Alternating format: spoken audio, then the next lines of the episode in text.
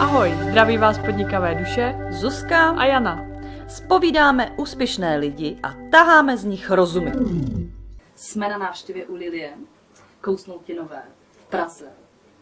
A já jsem strašně ráda, že jsme tady a že můžeme natočit rozhovor pro podnikavý duše. Protože já Lili už pozoruju delší dobu. Viděla jsem mraky tvých videí. Byli jsme vlastně spolu na pobytu v Avalonu v Provence.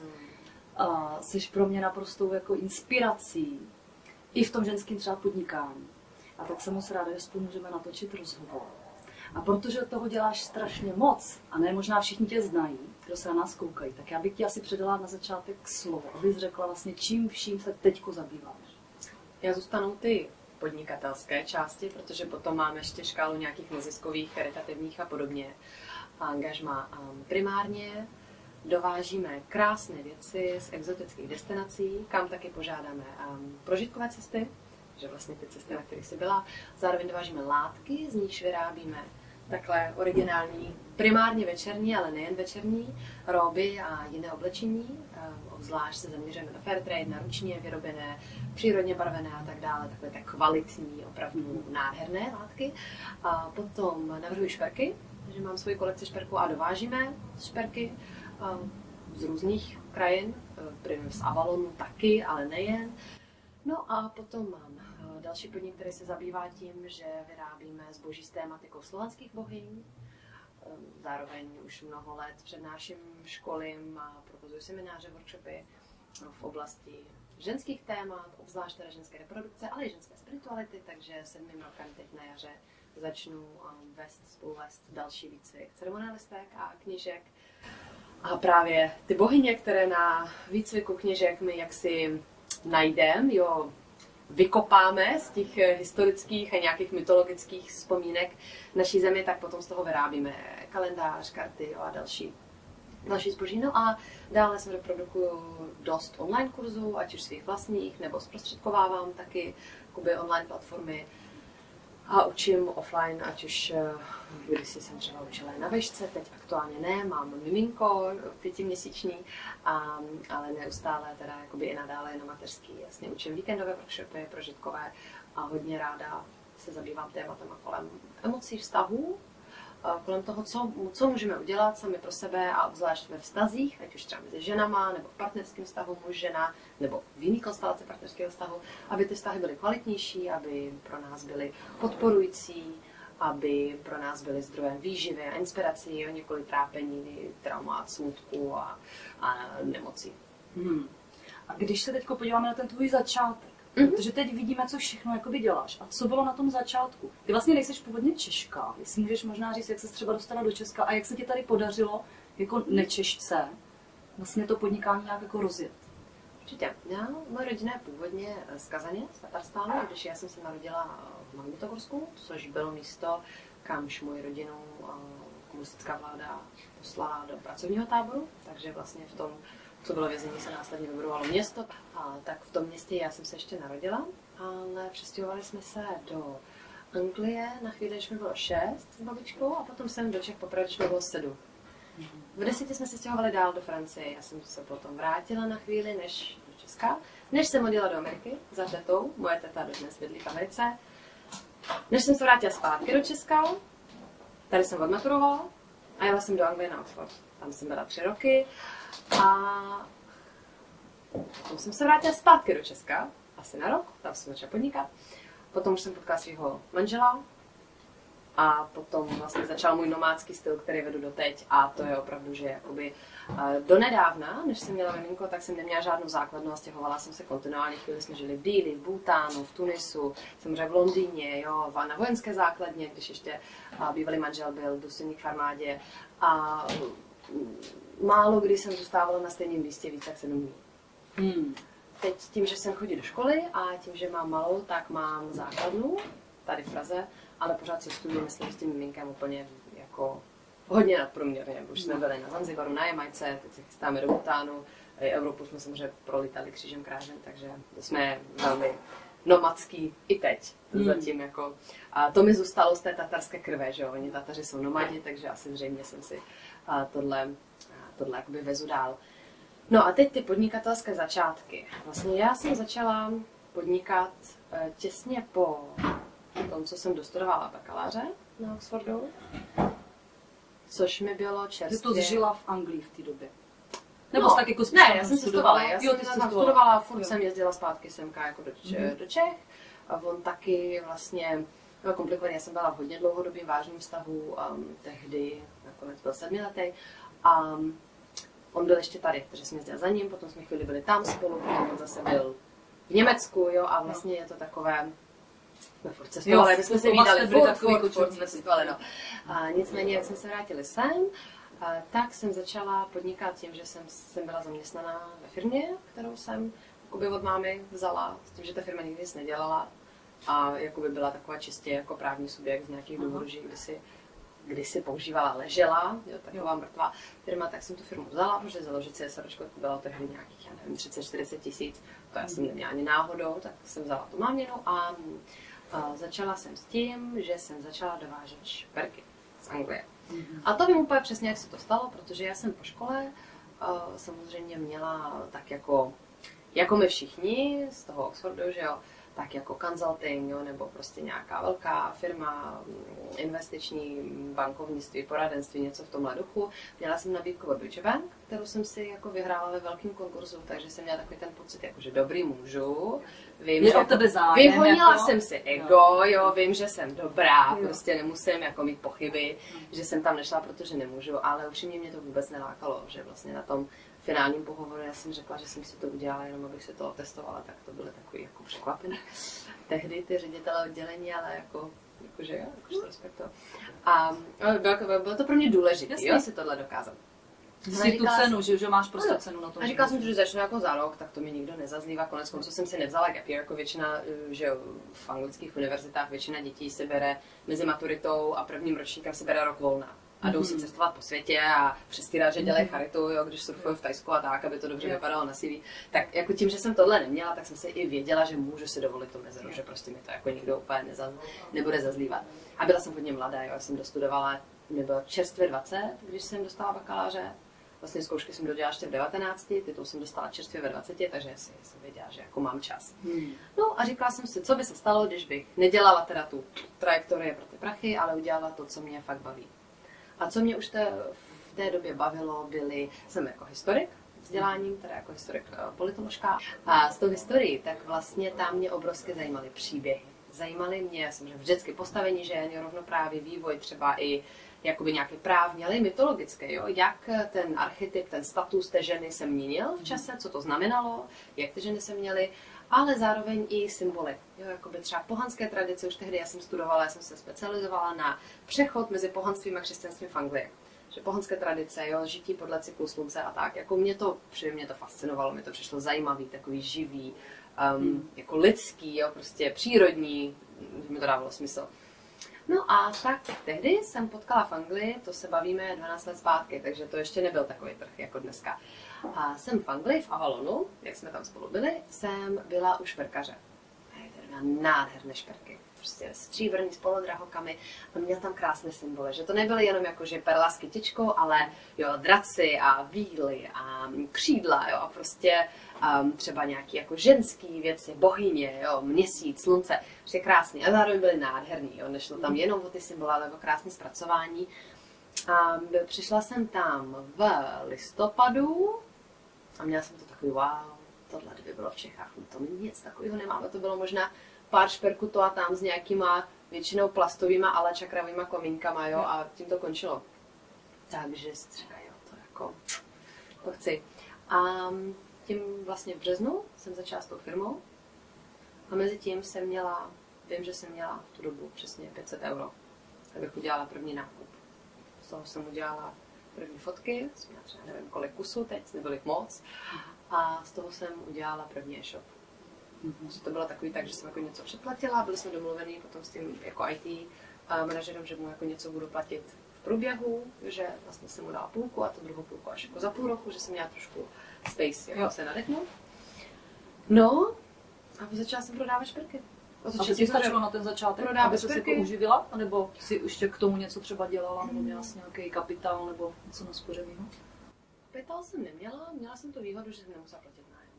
Jo. Tak, to byla jako velká Kdybych musela platit nájem, tak mám si průšvih, ale na nějaké moje, každé jsem těch videí ani tolik neměla, upřímně, já jsem v tu dobu vlastně tolik dělala kolem té práce, furt jsem něco psala, něco fotila, psala letáčky, roznášela letáčky, chodila po obchodech, abych to na, Mhm. nabízela, jo. Takže vlastně jakoby já jsem tam ani moc neměla kde já za co utrácet, protože jsem většinu svého času dávala do toho, abych to nějak jako výstavy. Jsem objela všechny výstavy od ezoterických po jako šperkařský, co jako v Čechách existuje, co jsem se mohla dovolit. Samozřejmě taky jsem tam žádala o slevy a, a teda. A, a ten první rok teda všechny ty výstavy už v životě bych takový rok nikdy nechtěla absolvovat. Jakože oběd, všechny ezoterické výstavy v České republice, plus ty šperkařské a ty ženské a symbolické, to byl jako záhul. A pochopitelně, že jo, všechno, co šlo ručně namontovat, sama, všechno sama, všechno sama, Jasně. všechno sama. No, ale dobrý, jako rozjela se to krásně tím, že vlastně nebyla téměř žádná konkurence, nebo potom už jako se začínaly taky objevovat jiné značky, ale každá byla osobitá, jo, i my jsme byli hodně osobitý, no a tak jako, tak jako to šlo a pomáhalo mi to, že jsem začala brzy dělat zájezdy do Avalonu, takže já jsem jela a nakoupila jsem tam zboží, vždycky za lepší cenu, než když se to vyjednávalo po mailech, prostě ta lidská komunikace, jo, tam jsem vždycky dokázala ještě trošku jako lépe usmlouvat a dovezla jsem se ty šperky, samozřejmě tím zájezdem jsem si taky něco vydělala, to jsem okamžitě dala do šperku, to mi dalo jakoby ten další, jako kdyby tu další zásobu na sklad. A potom se na to začaly nabalovat věci, jo, že jsem začala přednášet i v té době vlastně zase jakoby o těch pohanských věcech, i o těch symbolech, i jsem začala studovat v Anglii, chrámu bohyně a začala tadyhle stát lektorská moje činnost. Ale upřímně, ten největší posun finanční pro mě byl ve dvou bodech. Ten první bod byl ten, když jsem začala dělat online program. To byl teda největší bod, protože ono v podstatě lektorování je hodně omezený tím, kolik má člověk časové energie, přirozeně. A pokud to chci dělat kvalitně, tak toho nemůžu dělat. Miliոնkrát, jako prostě nemůžu. Každý víkend nejde fyzicky, jo. A, a ve chvíli, kdy jsem objevila to, že můžu přednášet i skrz online programy, tak samozřejmě to, jakoby se to celý posunulo úplně na jiný level, protože tam je potom jako nebe je limit, když je ten program dobře udělaný a navíc jde fakt dobře udělat v tom, že tam jdou dát nejlepší kusy z toho nejlepšího a slepit to dohromady. Hmm. Jo, že když je fyzický víkend, že jakoby nějaké přednášení, je tam omezení. Jsem nemocná, jsem unavená, necítím se na to, jo? Špatný A i ty počasí. lidi zrovna jim to nevíde, že jo. Přesně. Takže máš tam plán plánováno, že přijde 50 lidí, přijde jich 30. Ano, že jo. ano, ano, což u onlineu prostě tohle, tyhle ty omezení nemusíme řešit a je to opravdu hodně velký rozdíl v tomhle. No a další velký bod přišel, když jsem objevila Bhutan. Protože jednak už jsem začala jezdit takhle jako častěji do zajímavějších destinací. I ty cesty do Bhutánu sami o sobě už jako byl takový nový level, že jo, jakoby cesto, Se na co cestou zemi narazila vůbec? Protože jsem, než jsem No. to slyšela od tebe, tak jsem o ty zemi v životě snad neslyšela. Já taky ne, já jsem chodila na vejšku tady na ten Oxford právě, eh, na, ve stejném oboru jsem eh, chodila s tehdejším korunovaným princem Bhutánu, takže vlastně skrz něj jsem Jo. se dozvěděla, že Bhutan existuje, potom mě tam pozval a vlastně, že on furt bá, básnil o tom, že je to nejkrásnější prostě ráj na, svě, na zemi, já jsem mu nevěřila a až když jsem tam jela, tak jsem si řekla, jo, ne, že měl pravdu, ale vlastně je to ještě mnohem víc, než co Mhm. bych si dokázala podle těch jeho vyprávění si představit. Mhm. No a v Bhutánu, jako jednak ty zájezdy do Bhutánu, to je taky jako jiný level, že jiná klientela a um, do toho, že začaly ty neziskovky a projekty a jako více sociální podnikání nějaký jsem začala řešit vůbec, jo, že jsme vraceli část výdělku už do nějakých tam projektů, třeba rekonstrukce staršího ženského kláštera Kela Gompa a a i tím, že jsem začala pracovat najednou s těma drahýma látkami, tak vlastně jako kdyby ta úroveň mého um, obzoru, nebo prostě ten, hm, jak to říct, no, to prostředí, ve kterém jsem podnikala, muselo se razantně změnit a i ta klientela se musela trošku rozšířit. No ani neobměnit, Ne, já myslím, že tam jako byl velký pře, um, jak to říct, jako, um, byla tam velká část lidí, který zajímá oba, ale musela jsem se rozšířit i do jiného Jo. kontextu klientele, abych byla schopna utáhnout nebo provozovat to, co jsem už potom provozovat chtěla. A jak se ti podniká v Česku? Protože ty jsi měla určitě možností víc, že jo? Umíš Mhm. perfektně francouzsky, perfektně anglicky, takže se v podstatě mohla rozhodnout, kde třeba ty online kurzy budeš dělat, nebo kde se budeš věnovat eh, Určitě. nejvíc. Já dodnes říkám, že to je moje prostě největší blbost. Těžko říct, čeština je můj nejslabší jazyk. Ze čtyř jazyků, Mhm. které mluvím jako dobře, takže to vůbec nedává smysl, že čeština má dosah 10 milionů, možná 12, když spočítáme, No právě. navíc já se soustředím jenom na ženy, takže vlastně 6. Nedává to smysl, no, je to blbost. Už kolikrát jsem si říkala, že samozřejmě, že bych to všechno měla dělat v angličtině. Já mluvím anglicky desetkrát líp, já umím anglicky perfektně psát, že jo, česky Hmm. umím psát dobře. Jakoby já dodnes neumím krátký, dlouhý, já sice píšu jako OK, že když člověk chce, tak si to přečte. Já jsem se česky nikdy neučila. Pozor, já jsem nikdy ne, nechodila do české školy. Teda jednou na zkoušku na jeden trimestr, jo, ale když nepočítám v deseti letech asi. Mm, Takže jsi to měla jenom jako Nikdy jsem se formálně prostě. neučila česky, nikdy Jo. jsem nebyla na žádném kurzu, nikdy jsem se naučila psát, ale tím pádem. Mhm. Takže všechno, co mám, tak mám z toho, že jsem chtěla se dorozumět se svojí no, tchýně, jako s, s maminkou mého dlouhodobého partnera. Aha. No a že vlastně následně, jak jsem podnikala, tak jsem se učila tak nějak jako za pochodu.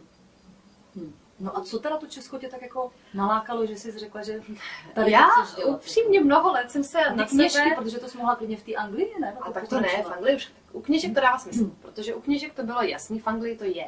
Je to, funguje je to krásně, jo, mohla bych se do, zapojit se do rozjetého vlaku, proč ne, bylo by to jednodušší, ale tady to nebylo, nebo a byla tady obrovská touha, jo, bylo tady spousta věcí tak nějak kolem toho, Takže ale cítila jsi tu to touhu, že tady něco jakoby... Jako, Můžu to, udělat, jo, co tady tady není. nového můžeš udělat. Ano, a to mě asi baví. To mě proto Jo. baví i Bhutan, že tam taky nic moc není, takže tam lze udělat, lze udělat spoustu věcí a bude to to první. Jo? Může to udělat, může to mít dopad, může to udělat změnu, jo? tím, že to tam nebylo, teď se to tam zavede. Takže s těma knižkama jsem opravdu cítila, že naopak, tam to je, tam to funguje, tak to chci tady, aby tady to začalo fungovat. A já jsem nikdy nic nevymýšlela, to je možná hodně důležité zmínit. Ve smyslu, jako co budu dělat, že bych se Jo, že jsi to naplánovala. plánovala prostě nějak. Nijak, nikdy. Jo. Já jsem vždycky, já i dodnes, to mám tak, že já tak nějak jako jsem a dělám to, co mi přijde smysluplný a potom cítím, že něco je potřeba udělat. Mhm. Jo, třeba, že a kdy bude více knížek? No a proč nám to neuděláš v češtině? Jo, prostě když tohle slyším Jo. o 50, já řeknu, fajn. no, tak Jo, takže se ti to takhle schází a v podstatě to donutí, aby Ano, teda... já jsem nechtěla, já jsem měla miminko, já jsem měla Lea roka jako půl a já jsem byla vyčerpaná, já jsem vůbec nechtěla jako dělat žádný velký roční výcvik, jo, to byl prostě mega projekt pro mě tehdy. Hmm. Větší, než normálně jsem přednášel víkendy, dny a takový malinký, no malinký, prostě krátký, jednorázový věci. A mm, s těma knižkama, no, to jako, to, to mě hodně donutilo. Stejně tak knihy, jo, to bylo, no, když si vyprávíme příběhy, mě to tak pomáhá. Čtyři knihy jsem se psala, No, to ty jsem taky další. To jsem zapomněla. No, um, to nám tak pomáhá, ale kdybychom si tak mohli jako dočíst víc, dočíst víc, říká, fajn, no tak já to prostě napíšu a vydám jako v samý podobě.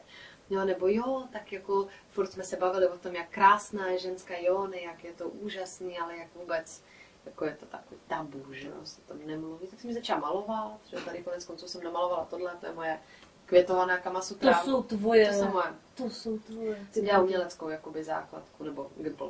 A, takže to je na hedvábí, to je moje, ale ve stejném stylu jsem malovala ráde jóny, nebo takový skrytý tvary, které jsou trošku jóny, trošku něco jiného. No a potom na to konto jsem udělala samozřejmě stříbrný, že jo, jóny, což velmi pohoršilo Veselovského v DVTV, ale jinak myslím, že spousta lidí z toho, z toho měli To jsi měla na velkou krku, jo? radost. Jako při Ale jsme se o tom bavili, to stačilo. Jo, jo. Já jsem to nemusela mít na krku, ale velmi, jak jsem si říkala, kdybych to tak měla na krku, tak to by se červenala ještě víc. ale Neměla. Nicméně, um, vlastně tak nějak to, co jsem cítila, tak jsem zmotňovala. Jako ráda zmotňuji věci, které mě tlačí. Stejně tak porody. Já jsem, že bych jako plánovala, že budu pomáhat tu porodu, že budu se zabývat nějakou aktivistickou činností vůbec, že jo. Akorát jsem viděla Eleny Tonety dokument a na mě to udělalo, no asi nejhlubší dopad, jako dojem a dopad, co kdy vůbec na mě udělalo. Dokument o přirozených porodech. A najednou vlastně jsem si řekla, bože můj, proč mi to nikdo neřekl? Já jsem jedna z pěti, já jsem nejstarší z pěti dětí. Moje máma rodila ty čtyři další, když mi bylo třeba, že jo, nevím, 18, 20, jo. Nikdy, nikdy mi neřekla, že to může být krásný, prostě nádherný, důstojný, bezbolestný, prostě nikdy jsem nic takového neslyšela, jak je to možný. Já jsem měla obrovskou fobii z porodu. Úplně mi to přišlo hnusný, strašný, bolavý, jako to těhotenství jsem vnímala pomalu jako nemoc, když jsem viděla těhotou ženu, říká, ty jo, tam musí jako trpět. Jo, což myslím, že nejsem sama, bohužel. Ono No, je, jasně, tady ten mýtus je je, prostě je, no. A teď jsem viděla ten film Eleny a najednou jsem prostě cítila, že musím, musím to přeložit. Musím to tady prostě promítat, musím to ukazovat dál, protože kolik dalších žen by mohly tohle taky třeba uvidět poprvé. Tak jsem to přeložila, že otitulkovala, vydala v češtině a začala jsem promítat, takhle jsem se vlastně dostala k porodu. Jo, Hmm. tak celý další pole na dalších mých deset let. Ty vždycky, když přineseš nějakou tu novou věc, tak tady jako, jako, jakou máš potom třeba na začátku tu odezvu? Protože je mi jasný, že ve světě třeba v Avalonu ty knížky už mají nějakou tradici, ty šperky se dělají, že jo, ve tvaru Jony, bohyně a teďko to přivezeš do Česka. No. A teď jako jaká je ta odezva? Protože může to být samozřejmě kontroverzní, protože my jsme, že jo, tak trošku tou křesťanskou jakoby líní tady jako zasažený. Má tejsti se to úplně. Ateisti dost jako, takže jak tady tyhle ty věci, které ty děláš, jak, Hmm. jak se to tady daří v tom Česku nějak jako prorazit s tím? Mě to baví. Takhle, mám fáze, kdy mě to obrovsky baví a mám chuť naopak jako ještě nějakou provokaci. Jo. A potom mám fáze, kdy se leknu a kdy mám pocit, co jsem si to udělala. Mohla jsem mít dobrou reputaci, mohla jsem být prostě slušná a všude přijatelná a jako dobře respektovaná a místo toho jsem za sebe udělala tady prostě jako pomalu klauna, že jo, tím, jak vlastně se cpou do každé díry, která je kontroverzní, tak se tam musím nadspat. A jako vyčítám si to, takže jako neříkám, že nikdy nemám, mám, mám jako období, kdy kolem toho mám pomalu depku a říkám si, že to byl fakt špatný nápad. A potom se to nějak otočí a mě to je tak jako souvisí s menstruačním cyklem, když jsme u těch ženských věcí. Jo, jo. Um, a naopak mám chuť, jak je to super, jak jsem za to ráda, jak prostě jo. Um, záleží. Většinou je nějaká ta nadšená skupina, z jejichž jako kdyby energie původně vznikne moje touha, já udělám to. A ty to samozřejmě berou s velkým nadšením, radostí. A čím dál víc bych řekla, že tady ta bublina, která původně byla docela malá, teď je hodně velká. Hmm. Takže v dnešní době už ani nemám pocit, že, že by tam byl nějaký značný problém. Jo, když, si, kdy to bylo malý, tak to bylo tady a najednou říká, trošku to skřípalo. Jo. Teď bych řekla, že už, už to, co bylo před deseti lety kontroverzní, je mainstream. Hmm. A i to mě podporuje. Víš, když se podívám zpátky, říkám, ty, a co jsem to zase udělala? Říkám, ne, ne, přesně, před 20 lety tohle z toho, co je dneska úplně normální a každý to ví a každý ti to odrecituje, byla největší kontroverze. Takže prostě to pokrok, to je evoluce, to je v pořádku, na začátku to vždycky skřípe, hlavně musím mít pocit, že opravdu to má smysl, jo? Jako nedělala bych něco, čeho bych pochybovala o tom, jestli, jestli je to skutečně správně nebo správně. Jestli je to skutečně to, co cítím, že je potřeba dělat. Hmm. Jo, nedokázala bych dělat, vlastně už je dokázala, ale nechci, nechtěla bych nikdy muset dokázat dělat něco jenom pro peníze nebo prestiž nebo něco. Jo, prostě ne, já jako chci dělat věci, kde cítím vášeň. Hmm. A dělala jsem vždycky, to mám obrovskou kliku, že jsem se odváděla vlastně hned po škole a vždycky jsem dělala věci, ve kterých cítím vášeň. Hmm. A, a jo, jako ráda. Já i ráda třeba, jako jak říkáš, že něco udělám a najednou za pět let vidím, že jo, to je toho prostě už za těch pět let potom rozkvetlo stovka dalších projektů podobného druhu nebo s touhle tématikou. Jo? Když menstruační kališek, když jsem se dovezla do, před deseti lety z Anglie, tak to bylo jako, že jo, a teď vlastně je to úplně běžná věc, kterou koupíš v drogerii. To je skvělý. A i u těch porodů se to posunuje, že jo? U těch porodů je to taková Takový- křivka, jako bych řekla trošku rollercoaster, ale jo, jo, jo, já myslím, že v zásadě ano, určitě. A jak se ti daří udržet takovou tu tvou trošku jakoby roztříštěnost na víc věcí? Jo? Že do toho máš vlastně malé děti, že jo? Tak teď mraky jakoby aktivit, jak se ti to daří tak jako udržet všechno pokupě? Já na to asi mám dobrou povahu. Jo. Se říká, že nebo jako mě spousta lidí říká, že jsem jako vzdušná, rozlítaná a, a mám i, jako já ráda spolupracuji s podobnýma lidma. Mhm. My jsme o tom úplně rozlítaný, nikdo nás nechápe a my v tom máme ale totální pořádek, Pořádek. v tom totálním chaosu. chaosu. Ale kdyby náhodou někdo chtěl seřadit ten chaos, tak prostě to zkrachuje okamžitě. Um, takže mě to nevadí. Já ráda se soustředím jako na tu věc, která mě nejvíc baví v tu chvíli Mhm. a potom musím vytvořit vždycky jakoby způsoby, jak se budou udržovat ty věci, co, které mě zrovna aktivně nebaví. No, takže co jsem se hodně naučila a co mi přijde jako jedno z nejpodstatnějších je delegovat. Jo. A delegovat tak, aby každý dělal nejraději to, co mu jde a co ho baví.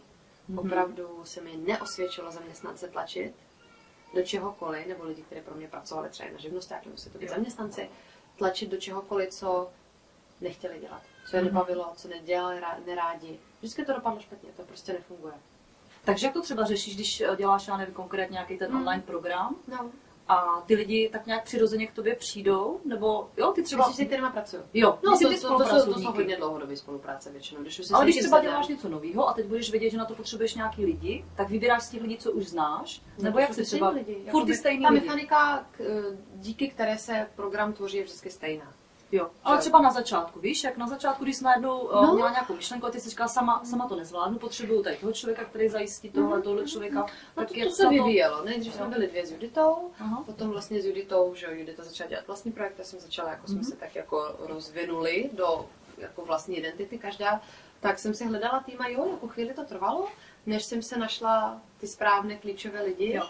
ale potom, když už je najdu, tak většinou to, jako to jede, než se stane něco dramatického typu odejde na mateřskou, jo, nebo se odstěhuje, ale já vlastně velmi ráda pracuji se stejnýma lidma Mhm. dokud většinou to jsou oni, jo, kdy třeba jakoby si měla dlouhodobě úžasnou uh, Kláru jo, v týmu a ona teď už má tři děti, jo, ale mm-hmm. když měla tu první, tak potom už to tolik nestíhala a před druhou um, to musela vzdát. Mm. Uh, tím pádem jako takhle to takhle se samozřejmě proměňuje. A jsou na bázi jako externí nějaké spolupráce? Nebo jsou to zaměstnanci Záleží. tví? Záleží. To máš to různý? Kombinace. Je to Kombinace. Je to kombinace. Samozřejmě, že jo, já nejsem schopná naplnit všem hlavní pracovní úvazek, to je jasný. Um, takže většinou to je, většinou to, to děláme formou jako fakturace, že, že ten člověk pracuje na víc projektech. Jo, že má nějaký ten projekt prostě. Že třeba já využiju 10 dní, jo, nebo prostě Jo. 5 dní, jo, jeho Mhm. nebo jejího času. Um, ale snažím se přesně dávat dohromady týmy lidí, tak aby tak to jde tohle, tak ty budeš dělat Mhm. tohle, to tebe baví tohle a vzájemně Jo. prostě si budete pomáhat, aby každý musel minimálně muset dělat to, co nerad, nebo co ho nebaví, nebo co mu moc nejde. Hmm. Vůbec se mi to neosvědčilo. Hmm. Hmm. Jako, já jsem původně si říkala, když já to dám, tak ona to taky dá. Přece není blbá. Jo, přece to je úplně jednoduchý tady to účetnictví, do, jo, prostě Hmm. sepsat do tabulky, že jo, krásný, jako co. A teď to byl zase binec, prostě všechno, všechno jinak. A zase, a zase. A už prostě jsem mi to vysvětlovala po pátý. A v nějakou dobu jsem si řekla, jo, tak prostě to jako nepůjde. Ale zase ona byla excelentní na kreativní věci, jo. cokoliv, co bylo potřeba jako navrhnout, vytvořit, vymyslet s lidma, jo, někoho přesvědčit. Mm-hmm. Se věděla, že když ji jako vyšlu tamhle přesvědčit, tak jako to všechno vždycky dopadne dobře. No ale ve chvíli, kdy to měla být účetní tabulka, katastrofa. Jo. No, tak prostě nemá dělat účetní tabulky. No, ale trvalo mi to asi třeba dva roky, že jsem jako se snažila, aby všechny byly úplně stejný jako já a ještě lepší nejlépe, jo, aby uměli dělat si ty věci, co já neumím. A to nejde. A to je možná ještě taková moje věc. Já hodně ráda, když mám energii, tak jsem schopna jet velmi intenzivním pracovním tempem. Jo, dělám i několik věcí najednou a naraz a od rána do večera a do toho teď ty děti jako jo nějak jako manažuju a s, svoji rodinu a vy trvalo mi dlouho, Jsi to očekávala od druhých, ne? pochopila, že to ty druhý nemusí dávat, nebo že jim to nemusí dělat dobře, že Jo. to budou dávat. Mhm. A že prostě každý má svůj rytmus a dejme tomu, jsem měla uh, kabramanku, která potřebovala jíst. Já nepotřebuji jíst.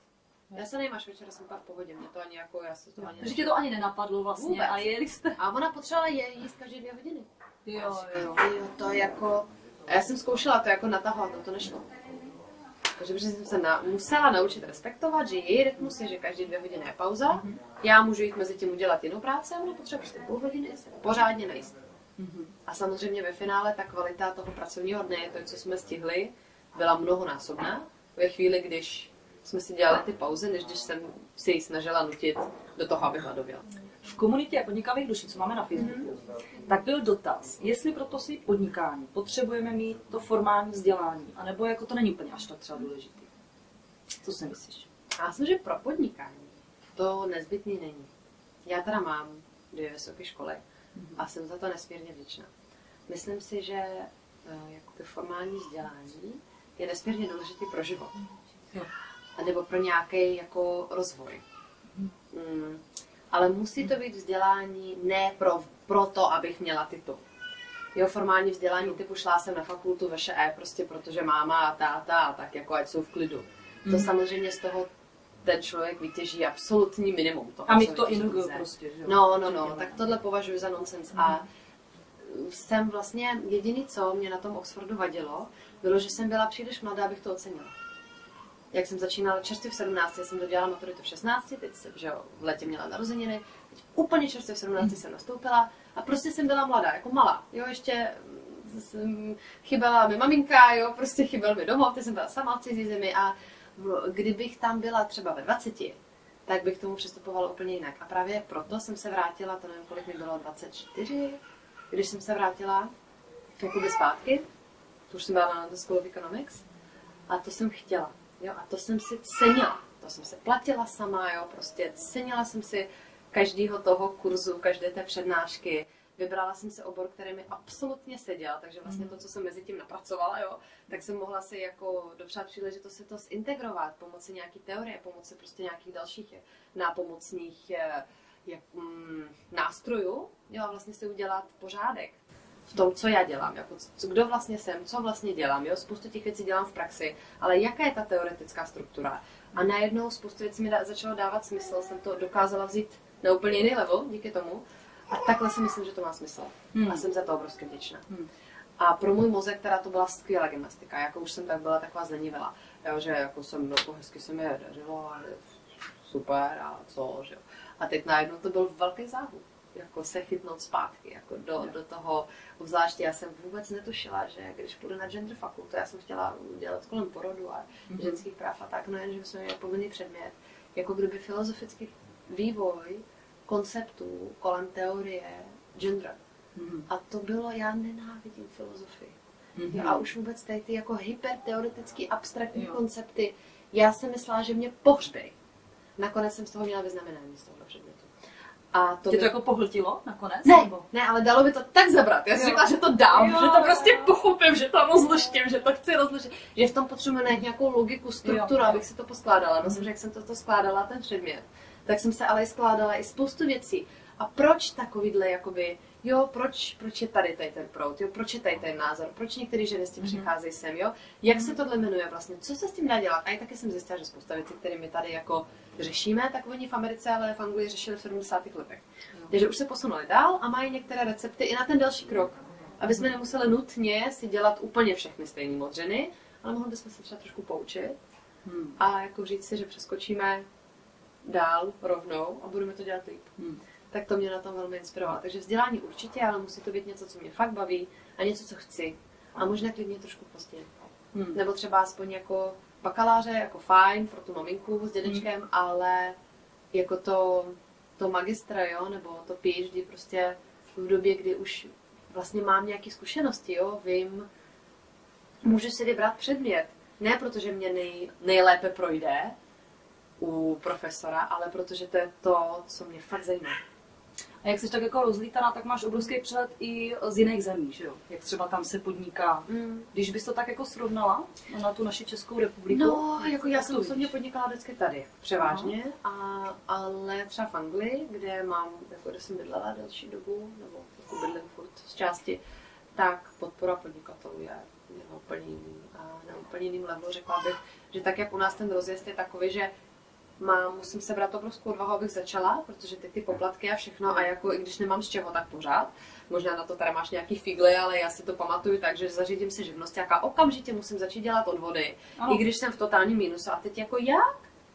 No a vlastně v Anglii z toho, co jsem pozorovala teda jako u, u jiných, obzvlášť teda pokud ta žena třeba matka, jo, jako stará se o děti a tak, tak naopak dostává podporu k tomu, aby mohla podnikat. Že i když podniká, tak se to považuje za dobrou věc a když pro, prokazuje, že smysluplně podniká, tak jí stát finančně dotuje, hmm.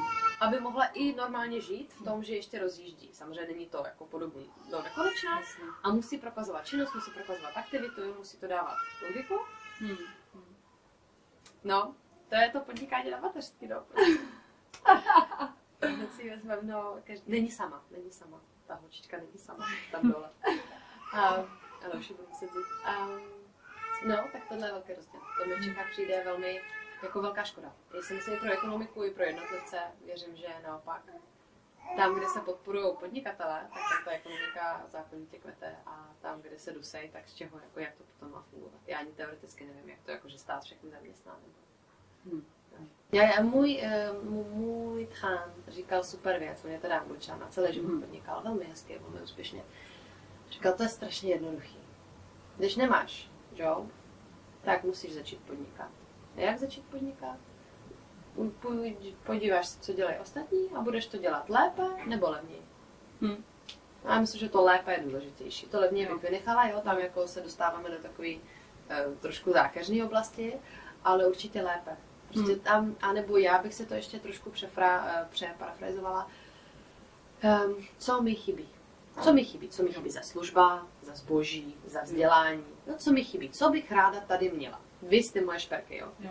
Nebo cokoliv, co jsem dělala. Mhm. Tak to, co mě chybí, určitě chybí dalším lidem, nejsem jediná. Mhm. A tím pádem vlastně já to začnu dodávat, to, co mi chybí. Hm. A je pravda, že já jsem vždycky dodávala tím pádem ale pro lidi, které jsou mi v něčem podobné. Protože jsem počítala s tím, že většina mých klientů budou se mnou v něčem rezonovat, budou, budou jim chybět podobné služby, bude se jim líbit podobné zboží. Takže jako já se orientuji na sebe jako na průměrného zákazníka, což si myslím, že je velmi vhodná strategie, ale není jediná určitě. Hm. Hm.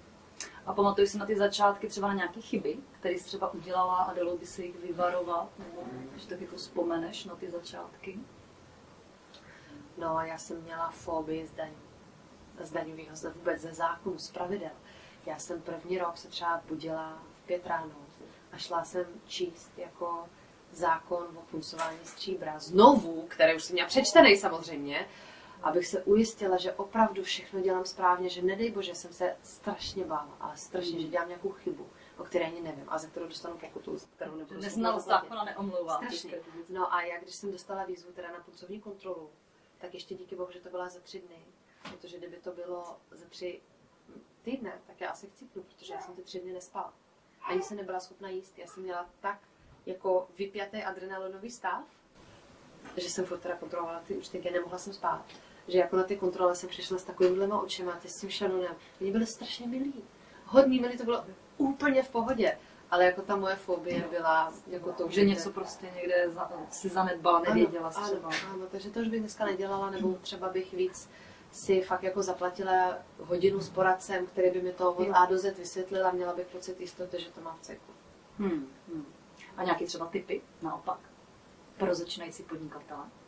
No tak mně se jako nejvíc osvědčilo to, že fakt dělám něco, co považuji za smysluplné. To je možná to Mhm. nejdůležitější. Jo.